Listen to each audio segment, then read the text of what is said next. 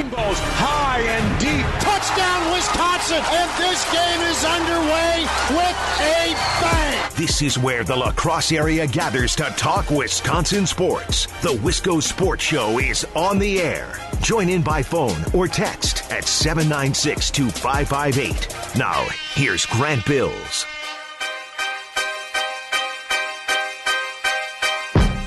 Say what you want about this Wisconsin Badgers team, but man, they sure know how to play a great thirty-six, thirty-seven minutes, don't they? Can really put together a game plan, really put together a performance for the first thirty-five minutes. They lost at home last night, sixty-seven fifty-nine. And much like the Michigan-Wisconsin score from this previous weekend, the score really doesn't indicate how close and how competitive of a game it was. And, and don't get me wrong, credit to both teams. They both did a lot of things well, and you credit Michigan State for, for playing as well as they did in the Kohl Center, which we've seen teams not be able to do that this year. And I, I credit Wisconsin and, and what they were able to do, hanging with a team like Michigan State, with a coach like Tom Izzo and the talent they have up and down the floor. But Wisconsin, for God's sake, It's sometimes it's like watching a broken record with this team, because you watch them put together a brilliantly executed game plan, as ugly and as dirty as it was for the first thirty-five minutes. They really crapped their pants, crapped the bed in the final four or five minutes. Actually, for those of you who followed really closely last night, you might have noticed the Badgers didn't score from the five twenty mark. Five minutes and twenty seconds, they went without scoring, to ten seconds left in the second half. So they, to close the game, the, the ten seconds at the end w- were moot. I, I don't care about that. That's garbage time points. They went five minutes and twenty seconds, the most important five minutes of the game, which are the last five minutes. They absolutely could not tell their right hand from their left. I get so sick of watching this team, and that's why we talked about it on Monday when I was talking about the Badgers and how even though they were winning, they had won six games in a row and were appearing to be in the middle of playing some of their best basketball of the year. I said, sometimes I watch this team, even in wins, and I want to absolutely pull my hair out and stab knives into my eyes, because I hate at times watching this team. And last night was just another brilliant example. The Badgers lose to Michigan State at the Kohl Center last night, fifty-nine sixty-seven. Meanwhile, our other team in state that we were talking a little bit about on Monday, Marquette won ninety-two seventy-three. Their leading scorer, Marcus Howard, had thirty-six. Sam Hauser had seventeen. Another scorer in double digits with twelve. Wow. Wouldn't that be nice? Meanwhile, the Badgers had twenty-three from Happ. Not, not twenty-three, excuse me, twenty. Reavers had eleven. And then, and then Demetric Trice had two.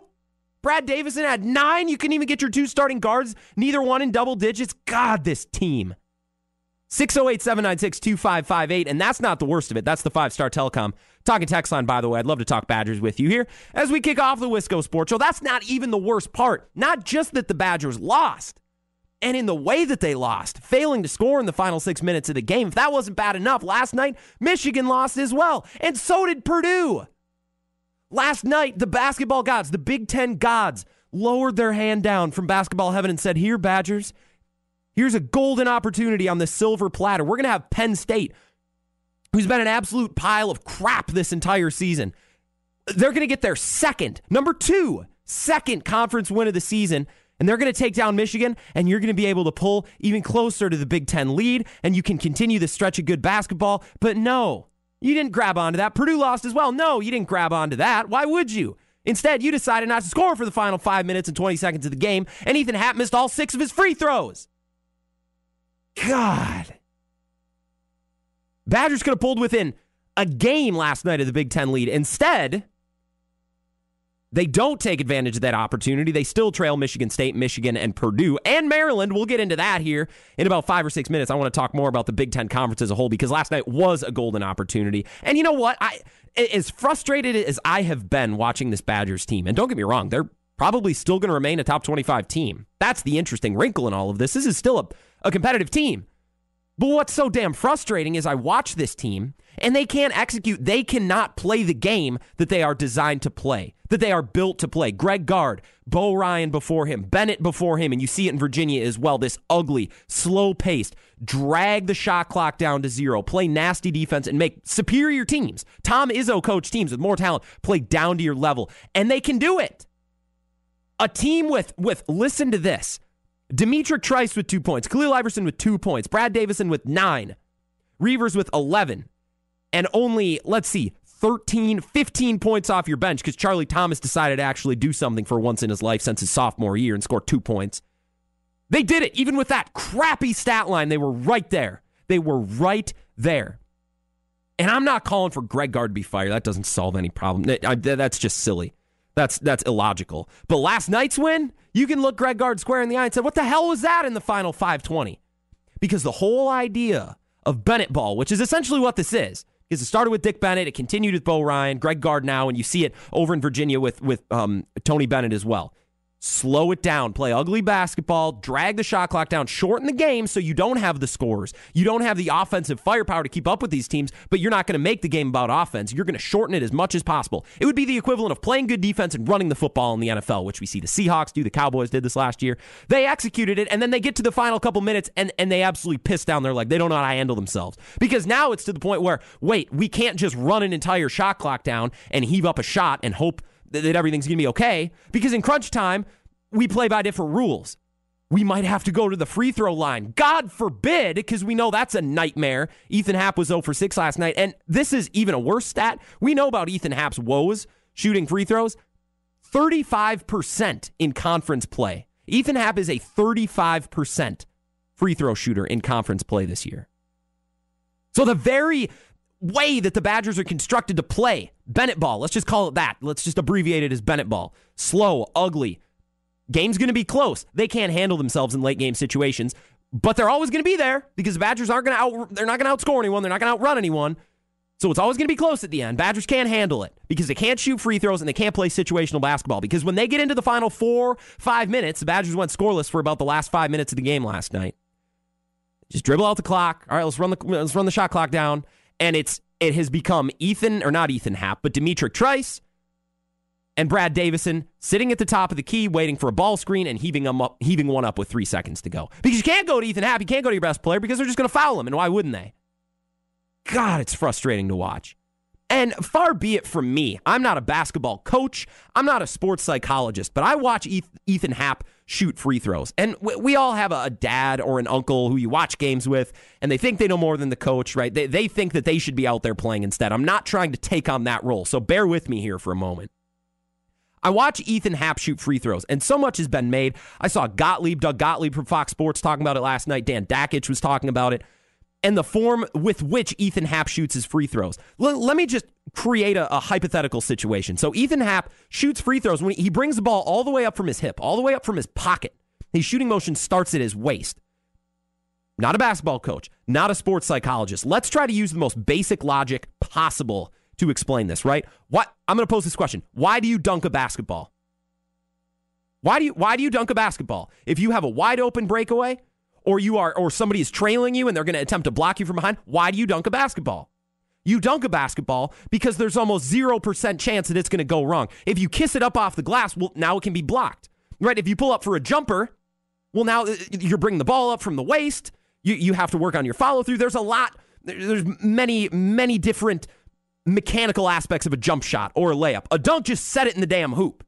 It's the simplest shot on the planet, right? So when, so when you back up, right, you use a hook shot or a layup, it's still not a jump shot. Your your feet are for the most part remaining on the ground. It's still a simple a simple mechanical process, right? You're going up, you're kissing the ball off the glass. Now, when you start shooting a deep jumper or a three-pointer, there's a little bit more to it, right? Your delivery starts a little bit lower down. You're jumping completely off the floor. There's a lot more area and a lot more mechanical processes going on in a jump shot. There's a lot more space for something to go wrong. Because you're bringing your ball from, from the waist, you bring it way up against your head. You're not dunking it. A dunk is easy. Anybody with the size and the athleticism can dunk. Jump shots are more difficult, and that's why we see a lot of post players can't shoot a jump shot. Why should Ethan Happ be bringing the ball from his waist? Because the motion from the waist up into the point where the ball is actually released, that's just space for things to go wrong. That's all it is. So, so I, that's the question I have. Whoever is working on Ethan Happ's form, by the way, he's regressed every year since his freshman or sophomore year. He's remained at or around fifty percent, and then this year he's just tanked. Who designed that free throw shooting form? You don't need to start with it way down here. He's almost seven feet tall. He lifts weights how many times a week? He's a Division I athlete. He's got the strength to get the ball there. Why don't you jump from the free throw line? Because that's space for things to go wrong. So why you would bring the ball from your hip pocket all the way up to the release, that's just opportunity for Ethan Happ to get in his own mind and for things in the mechanics of the jump shot itself, or in this case, the free throw, to go wrong. That's just another, just pile that onto the burning dumpster fire that was the Wisconsin Badgers down the stretch last night. And I know we got to put it into perspective. Badgers are probably still going to be a top twenty-five team. They're still going to make the N C double A tournament, and they're still near the top of the Big Ten. So I'm mad about last night's game, but let's put it in perspective. They're seventeen and eight. They'll, they'll be fine. They're going to make the tournament, and they're going to lose in an ugly game just like they had last night. A game that they absolutely should have or could have won, should I say. That's why it's frustrating. six oh eight, seven nine six, two five five eight, the Five-Star Telecom talk and text line is wide open. Bob says, if I played the Badgers, my defense would be hack a hap. He is pathetic at the free throw line. He's awful. He was oh of six last night. Well, Ethan Happ is a tremendous player. But this is what separates. We all talk about how Ethan Happ's not going to be a good N B A player, right? This is just a microcosm of that. You need to be able to do the little things well. You can't have gaping holes in your game. It'd be like Aaron Rodgers playing quarterback, being able to do everything right. Right? Except he, he couldn't catch a snap in the shotgun. Like that one little thing. As a quarterback, if you're not able to at least improve to a level of competence at, let's say, catching a snap, you're not going to be a successful quarterback in the N F L. Because no matter what else you do well, it's all going to come down to catching a snap. Free throws for big man, yeah, they're pretty important. By the way, in case you didn't know, last night the Badgers lost to Michigan State. It was closer than the score said, sixty-seven fifty-nine. I want to talk more about this game and about the Big Ten as a whole, because Marquette won last night. That was the, the comparison we were making on Monday, if you remember. I love the N B A. There's times where I like college basketball. Last night was a perf- a picture-perfect example of what I cannot stand at times about college basketball, specifically this Wisconsin team. And I'm a Wisconsin fan. Kind of because I have to be at this point, because I'm sure as hell not having fun watching the team. If they would have won last night, I would have been frustrated as hell today. A little bit different tone. But I still would have been frustrated. That's not a good product. That's not a good game of basketball. No one wants to watch that. The Kohl Center wasn't nearly as energetic as I was going to thought it was be last night. It was it was a red out, right? And it was so, so up in arms and on fire against Maryland a couple of weeks ago. Last night, pfft, this game was putrid. For the most part on both sides. Well, that's Big Ten basketball. Well, yeah, then that's a product I don't want to watch. We'll continue the conversation coming up next. Wisco Sports Show rolls on here on W K T Y.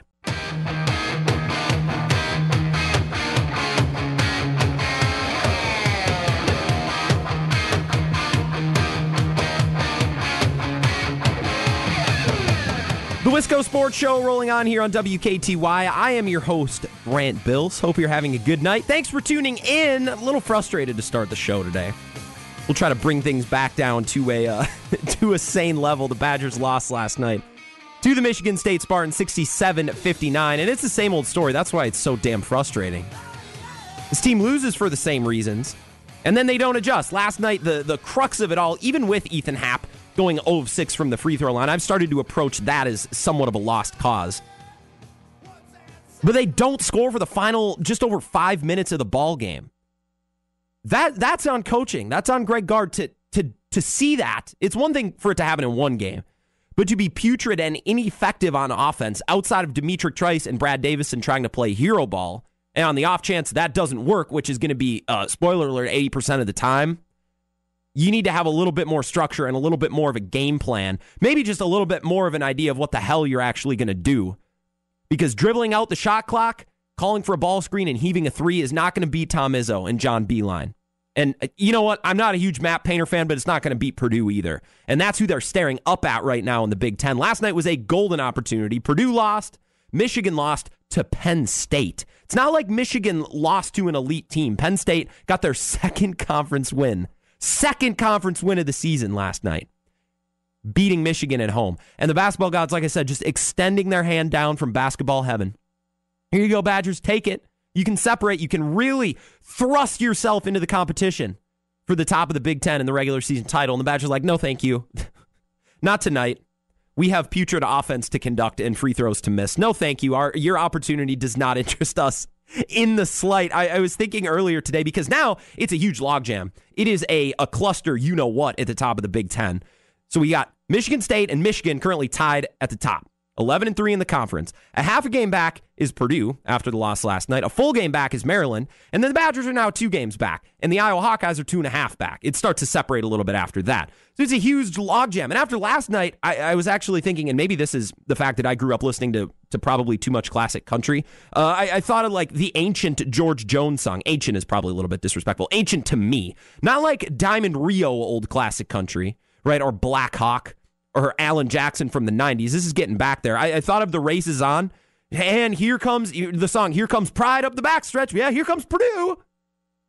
Heartache coming to the inside. Yeah, here comes Michigan losing to Penn State. Purdue, yeah, I'll have a loss. I'll have a loss. Everybody gets a loss last night. Because nobody wants to grab a hold of this conference. Now the race is on and here comes Pride up Michigan. The backstretch. Heartache's Purdue. Going to the inside. My tears are holding back. Not quite.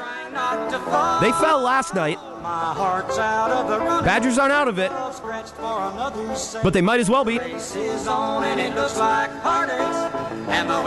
Badgers, Michigan, Purdue. Nobody wanted to win last night. Nobody wants a, nobody wants any business winning this regular season title. Even Michigan, who looked as elite as elite gets earlier this season. They didn't lose till, I, I don't know, weeks in. And nobody wants nobody wants it. Just not interested. No, we'd rather we have free throws to miss, we have putrid offense to conduct, and we have five minutes at the end of the game that we have reserved for getting shut out. We don't score in the final five minutes of the game because we don't know how to run a regular offense. Normally what we do is we just run the shot clock down all the way till about five seconds, and then we throw it in and let Ethan Happ do something. And then at the end, we can give it to Ethan Happ. Can't do that because he'll get fouled, as he should, and he won't make those free throws, shooting thirty-five percent in conference play. So it's either going to be Demetric Trice, who, by the way, only scored two points last night, or Brad Davison trying to play hero ball. Brad Davison wasn't that much better for his uh, the accolades and the the star, in quotes, because he plays for Wisconsin, the treatment that he gets. He scored nine points. He was no better. Outside of Ethan Happ, there's not a whole lot going on in this team. I was excited to just see Charlie Thomas actually score. Remember a handful of years ago? When he was a freshman, a sophomore, and absolutely a mountain of a man, and we're like, wow, just wait until he gets a handle, wait until he gets a little bit of touch or a little bit of a shot or the ability to shoot a free throw or a three-pointer, and like, over the course of three years, none of that ever happened. Just like Khalil Iverson never became a skilled player, just like Brevin Pritzel is still non-existent all these years later. No interest. We have absolutely no interest in winning the Big Ten. No interest in taking that opportunity last night. Now, of course, I- I'm not... saying that the, the players even knew about, I mean, they were on the court, right? But that's a game you have to win. And and I talked to Ebo last week from The Zone, our sister station in Madison, and I said, hey, tough three-game stretch, Minnesota on the road, Michigan on the road, and Michigan State at home is is one out of three. If you go one and two in that stretch, you win one out of three, is that a success? And Ebo's like, I guess I'll take it, but I'm hoping for two out of three. The Badgers easily could have won three out of three. Had they just be able to figure it out and pull their head out of their you-know-what in the final five and six minutes of both of these games against Michigan and Michigan State, because they were right there. As ugly and as putrid of an offense as they run, and as poorly as they've shot, and as crummy as they've been from the free throw line, and as little production as they've got out of the bench, they were right there. Right there. And like I said, I, I'm mad, I'm frustrated, because I have to watch this product of basketball that I absolutely get sick of, even when they win. Not my favorite thing to watch. Still got to watch it, and the Badgers are still going to be top twenty-five come the next set of rankings, and they're still going to make the tournament, and they're going to lose in the tournament. Mark my word. Hey, is this mic on? Let's make sure this mic is on. The Badgers will lose in the tournament, whether it's the first round, second round, third round. They're going to lose a game that they probably should have or could have won because they can't hit free throws and they can't execute down the stretch. Just like they couldn't in the first couple of years when Greg Gard and Nigel Hayes were completely just coughing and choking and puking up games at the end like they did against Notre Dame, if you remember that. Because situational basketball isn't their thing, and free throws aren't their thing, even though the style of play that Wisconsin implements dictates that those things be buttoned up, that the fundamentals, situational basketball and turnover prevention and making your free throws, th- that's at the core, right? That's a core responsibility. That's a responsibility when you play with basketball like this, because you're not going to shoot well most nights. You're not going to get a lot of production from your bench most nights because, let's be honest, you're not getting a lot of production from your starting lineup most nights. What do you fall back on? Don't turn the ball over and hit your free throws. And the Badgers don't do either because they're a hot mess at the end of games and they don't know how to play situational basketball. Ugh. six oh eight, seven nine six, two five five eight. Five-Star Telecom talking text line. If you want to join this complaining session, be happy to have you. Promise I won't yell and use a tone uh, when talking to listeners today. You can also reach us on Twitter at KeystrokerGrant and at W K T Y. Bucks tip-off is at six o'clock tonight, so we're going to run right up into the Bucks starting there at uh, Indiana. So if you want to watch an elite N B A team, maybe the N B A is more of your style when it comes to watching basketball, and I think that's the way I'm headed as well. We talked about that on Monday, comparing the style of Wisconsin and Marquette to each other. Marquette won last night as well. They whooped up on DePaul, and, and it's weird enough. If there's been one inferior team that's had Marquette's number the last couple of years, it has been DePaul. They win ninety-two seventy-three last night, and I, I look over to the team across the state. Oh, Marcus Howard scored thirty-six. Oh, how how entertaining would that have been to watch? Ugh. But here we are, Wisconsin fans. This is the team. This is the team we got. I'm going to watch Marquette as well, and I want to see Marquette do well too. And I know that they compete for recruits and, and all of that, and, and I know it's kind of contradictory, but I'm going to watch both teams. I'm going to cheer for both teams. I'm not jumping off the Wisconsin bandwagon. I love this team, and that's the reason why I'm so upset and why I hate coming on here and talking about a game that we had last night. It's like that old George Jones song. Every team last night had a great opportunity. Michigan lost to Penn State, and Purdue's like, oh, we could pull closer. Oh, no, we're going to lose too. And then Michigan and Purdue lose, and the Badgers are like, oh, no, we, we have no interest. Nope, we, we don't need to win that game. So now the, the race of the Big Ten is on down the final couple of weeks as we approach the Big Ten tournament. Michigan's trying to fall back, and Purdue's trying to jump up, and who knows what Maryland is going to do, and it's just a big cluster as everybody's trying to pass now each other. Now the race is on, and here comes pride up the backstretch. Heartaches are going to the end. This might be my favorite part of the show today is just listening to this song. They're trying not to fall. I get so sick of... I get so sick of this Badgers team. Love them, and, I, and I'm not calling for Greg Gard to be fired, but the product and the style of play that this Badgers team plays is ugly. It's slow. It's meant to make teams who are superior in talent when, let's be honest, that's just about every team in the Big Ten if you're talking about the Badgers, right? Maryland's going to have better talent. They've had better recruits. Michigan, Michigan State, Purdue even. Minnesota's even got some talent. They got some athletic players who can run the floor and jump and shoot and rebound. The Badgers are the slow, the old man game of basketball, which some people love to patronize and love to watch. It's not really my thing, but we definitely have a huge following of that in the state. So you make those other teams with the better talent play an uglier brand of basketball. You take them out of their game, and that's that's fine. That's great. But if you can't be comfortable in crunch time and you can't be comfortable hitting your free throws, and running out of bounds plays, and getting clutch buckets late, and running specific plays to get specific players the ball and specific shots that they like, you're not going to win games. And you're going to continue to falter at the end, and you're going to lose by ten because you can't score in the final couple of minutes, and the other team is just going to out-talent you and out-hit shots because Ethan Happ is essentially eliminated from the game in the final couple of minutes. And until that changes, until they can hit free throws, and until they are comfortable in crunch time, they're going to continue to lose games like this, and it's going to come to a head again this year in the tournament, just like it has for a good portion of Greg Gard's tenure so far. Even if it is in the Sweet sixteen, even if it is all the way to the Elite Eight, I don't know how that would happen. They're going to lose a game that they probably should or definitely could have won. And that's ultimately what it comes down to. They're going to leave wins on the table until they can execute better down the stretch. Let's change topics because I'm going to get a headache. Uh, yesterday, we we kind of broached the subject of Antonio Brown. He's been uh, on... apparently requested a trade. Now, the Steelers have been a lot quieter than actually Antonio Brown has, and we got some conversation rolling about that. So let's go back to that because we had some discussion on Facebook and on Twitter. I'd love to hear from you on the Five-Star Telecom Talk and Text line as well. More of the Wisco to more of the Wisco Sports Show, unfortunately, or fortunately, I should say, less Wisconsin, more Green Bay specifically coming up next on the Wisco Sports Show here on W K T Y. And the winner loses all.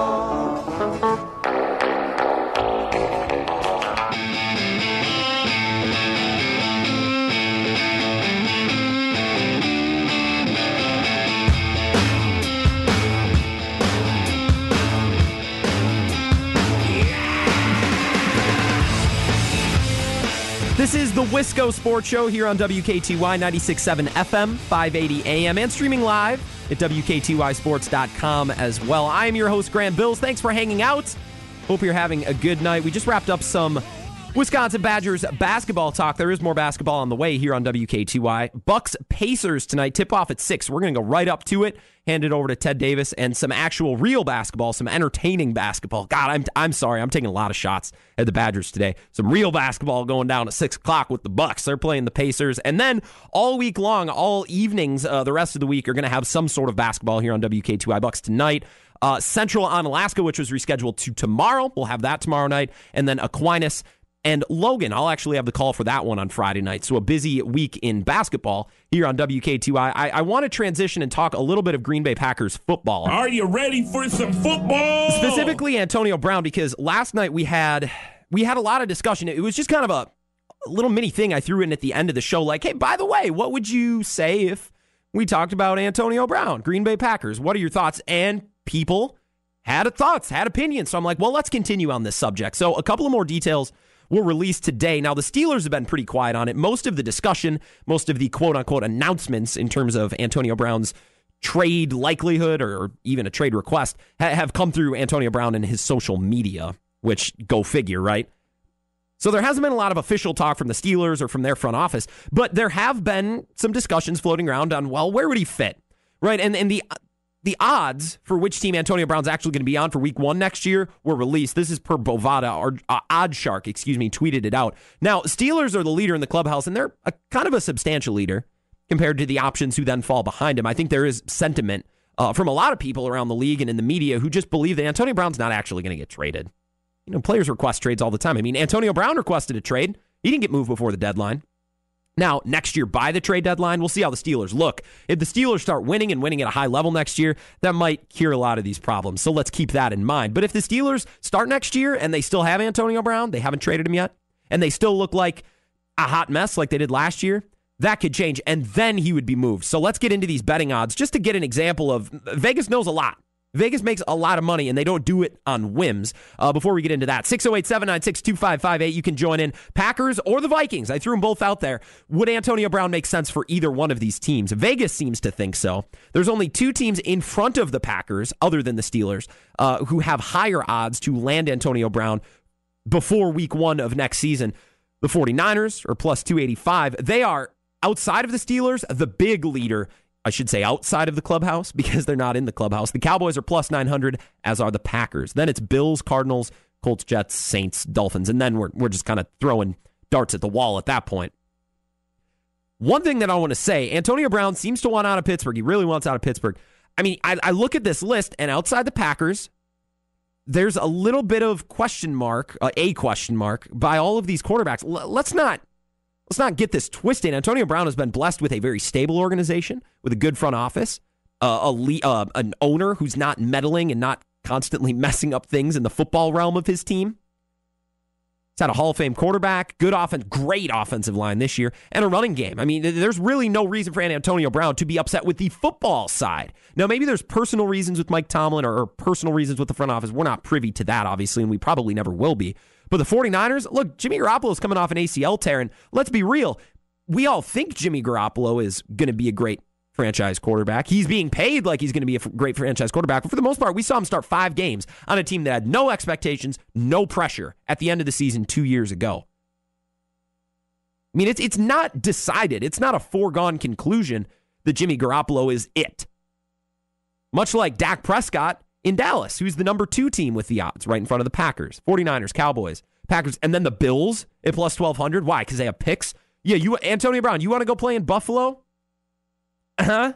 You want to go play for the Cardinals? Uh-huh. They might not. They might draft another quarterback. They might take Kyler Murray and trade the guy they already have, and they have no offensive line. You want that? Start to You start to think like, man, Antonio, why do you actually want out? But he does. That's the nature of the situation. We're talking about it. The Packers are the third team behind the 49ers and the Cowboys outside of the Steelers in the betting odds. That's per Bovada. And there are reasons, just like there were reasons that the Packers were rumored for Khalil Mack this offseason, right? Because we knew that they were going to have those extra picks, that they had a, a good amount of cap space coming up, right? Should players like Randall Cobb, Clay Matthews, free agent to be coming off the books, they could make that cap space. They could make it happen. And then these are these are all the reasons, right? Why the Packers for Antonio Brown? Well, Vegas, I shouldn't say this. Vegas may or may not be privy to conversations. They might have sources. They might not. Most likely, they're looking at the nature and the hard facts, and that is the Packers have two first-round picks. They have ten picks overall. They have a lot of draft picks. They have a, a good amount of cap space for a team who is paying Aaron Rodgers as much as they are. They have over forty million dollars in cap space, and, and that could go up. They could have more depending on what they do in terms of some of their free agents they are choosing to or to not bring back. They do need another playmaker. It's not like the Packers are super comfortable at wide receiver, right? They have Devontae Adams, and you like Geronimo Allison as a tertiary or an ancillary piece. But he, I don't I don't want Geronimo Allison as a number two if I am Brian Gutekunst. I think that probably puts too much pressure on him, especially in what I like to do when we look at position groups is say, okay, if your best guy gets hurt, meaning if Devontae Adams gets hurt, where are you? If the Packers stay where they are right now, you're going to have a bunch of second-year players and Geronimo Allison. I don't love that. Now, we don't want, we don't want to see Devontae Adams get hurt. That's obviously the worst-case scenario, but you have to factor that in. You need a, you need a number two of some kind, whether that's a veteran you bring in through free agency or through a trade, like in this case with Antonio Brown. Antonio Brown would probably like the idea of playing with Aaron Rodgers, and the Packers probably assume that whatever personality issues that Antonio Brown had and what the drama that he created could probably be quelled by the presence of Aaron Rodgers. At least that could be the logic of their thinking. It would be one thing for Antonio Brown to get traded to the Bills, and he's the big name in the in, in town. He would probably feel the need to try to belittle a Josh Allen or belittle, I don't even know, whoever the Bills have coaching him. Is it still Sean McDermott? You bring him into Green Bay, the organization looms larger than the player. And the biggest player in the organization, which is still paling in comparison to the Green Bay Packers and their hundred-year history, is Aaron Rodgers. It would not be Antonio Brown. So the logic of that thinking, I think, makes a lot of sense. And let's let's face it, since becoming general manager, Brian Gutekunst has actually been pretty aggressive. He was in on the Khalil Mack talk last summer. We assume and we think that the Packers were one of those finalist teams. So it gives you a little bit of precedent where there typically would be none for a second-year general manager. There are reasons that Antonio Brown to the Green Bay Packers makes sense. Now, those are on paper. Those are not personal conversations, personal opinions, right? That, that's just what we know. How many draft picks? How much cap space? What is the nature of the, the position, the position group, specifically the wide receivers in this case? W- what organization is it? Is it an organization like the Green Bay Packers who could absorb a player who's been issues in other places? Now, if you're the Dallas Cowboys, that might be one thing. You're kind of inviting a circus into a place that already has had issues with circus-type players. Or a team like the Seahawks. The Seahawks have absorbed big personalities for years. A place like that makes sense. They kind of, they almost wrap their arms around personalities in Seattle. Now, they don't necessarily do that in Green Bay. They certainly do that from the, don't do that from the fans' perspective. But Brian Gutekunst and, by extension, you know, Mark Murphy and the rest of that front office might be thinking, well, we're the, we're, we are the damn Green Bay Packers. We've been here for one hundred years, and nothing can be bigger than that green and gold logo. Get Antonio Brown in here, and we'll make it work. That might be the thinking. Now, that's an assumption. Right, that's a that's a, a speculation that we're drawing from what we know. We haven't heard Brian Gutekunst speak on it. We haven't heard Mike or Mark Murphy or Matt LaFleur speak on it. We're just drawing conclusions. We're trying to draw conclusions from what we know. And we don't know a whole lot, but it's something. I want to get your thoughts on maybe if you are the Packers or the Vikings. I don't want to exclude the Vikings here either because both of these teams are in a position. The, the Vikings are in win-now mode.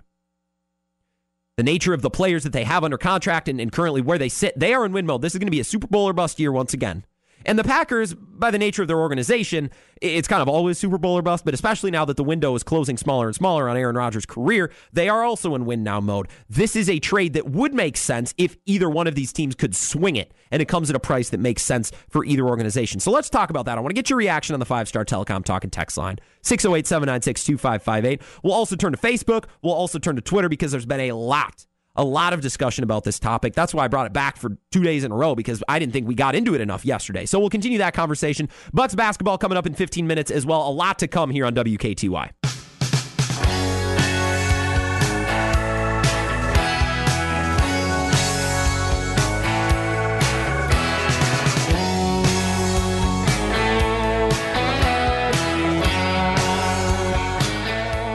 segment of the Wisco Sports Show here on W K T Y. I'm your host, Grant Bills. Thanks for hopping aboard and hanging out. We've covered a lot of ground today. I've had a good time. As mad as I was talking about the Badgers, it's been a fun show, and we're talking about Packers right now. We'll get to draft talk here in a week or two, so we'll have plenty of Packers on our plate before too long. You know, as the combine starts to near and we actually have more something physical to latch onto, start to get more serious into the mock drafts and and more serious uh, into actual physical details about these players and where they might be drafted. We're a little bit away, so it's nice to have some Packers conversation that's not so speculative and so wide open. We're talking about Antonio Brown. He is available, or apparently he has requested a trade. That is through his Twitter account. Now, there is a, a growing belief, or a strong belief, including Vegas, that Antonio Brown's not going anywhere, that he's going to be a week one player for the Steelers next year. But it's still fun to talk about, right? The, the betting odds were released. We just went over those. After the Steelers, it is the forty-niners, then the Cowboys, then the Packers at plus two eighty-five, plus nine hundred, and plus nine hundred apiece for the Cowboys and the Packers. And it makes sense, right? We were talking about all those reasons. Packers have a lot of picks, including two in the first round. They have a handsome amount of cap space, and they could up that number. We talked about forty million dollars, thereabouts right now. They could up that depending on how they manage their free agents to be. They're a historic organization who could probably absorb a big personality, at least in the short term if they wanted to. And no matter who they bring in, they're not going to cast a bigger shadow and create more attention than Aaron Rodgers is going to. So you like maybe the Packers' ability to deal with a big personality like Aaron Rodgers, or like Antonio Brown, excuse me. six oh eight, seven nine six, two five five eight. Shoot me a text, give me a call on what you would give if you are Brian Gutekunst and you're calling up the Steelers front office, Kevin Colbert, and, and you probably, with a trade this huge, I know, I know the Rooneys don't get involved in football a lot, but they might be in on this as well.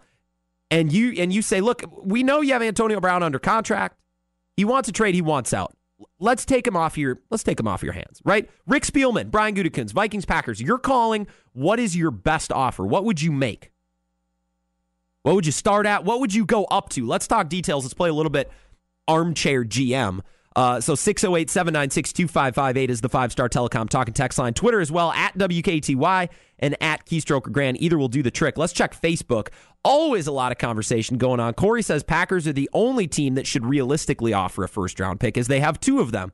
All other teams are probably offering late second-round picks at best. Dude is on a terrible deal for his age and position, even being one of the top receivers in the league. Okay, Corey, I, I definitely agree with the first half of your message there, but do a little bit of research. Antonio Brown's contract is actually, it's pretty manageable. It's a pretty easy contract. It's a pretty easy to absorb contract. It's not an Odell Beckham style contract, right? It's it's not a John Henson contract that the, or a Dellavedova contract that the Bucks unloaded. It's actually pretty reasonable, and it's pretty manageable in the years to come. And when we talk about Antonio Brown's age, he's thirty.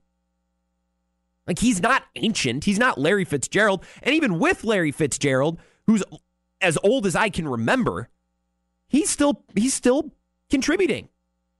He's still an effective player, even at Larry Fitzgerald's age. So I, let's not overplay Antonio Brown's age. Let's not overplay his contract, because it's not as bad as you might think. Now, I'm not, look, I'm not a math genius. I'm not a sports analytics whiz. I'm not going to go into the ins and outs of why the contract works and, and why it doesn't. It's, it's a manageable contract.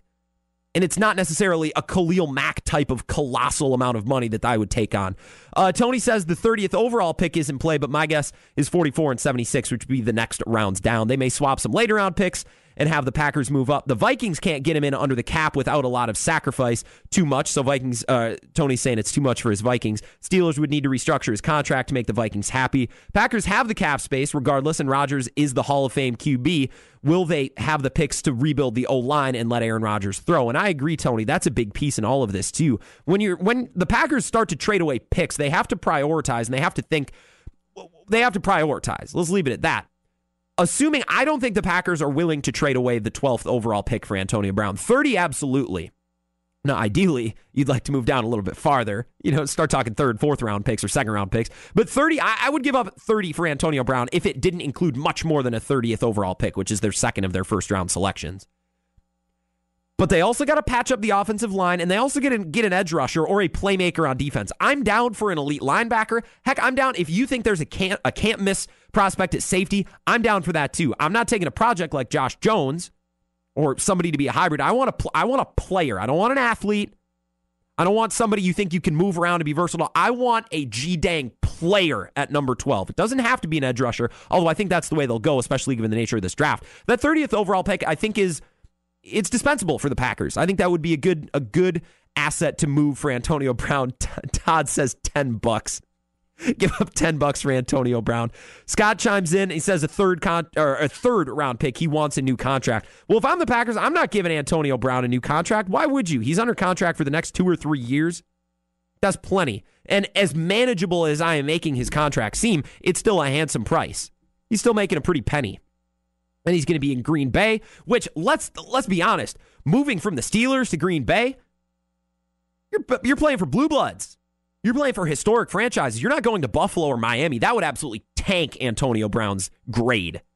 He's going to have eyes on him in Green Bay. Playing with Aaron Rodgers, he's going to make highlight reels. He's going to get interviews, all that stuff. So I think Green Bay is appealing just for Antonio Brown, who, who seems very materialistic. Right? He's not all about the football. He's about his brand. He's a business. Business is booming. It's always what he says. I think it's good for business to be in a place like Green Bay. Miami, Buffalo, uh-uh. I don't think that would work for Antonio Brown. I don't think it would work for those franchises as well. thirtieth overall pick, I'm definitely, I would start with that if I was the Packers.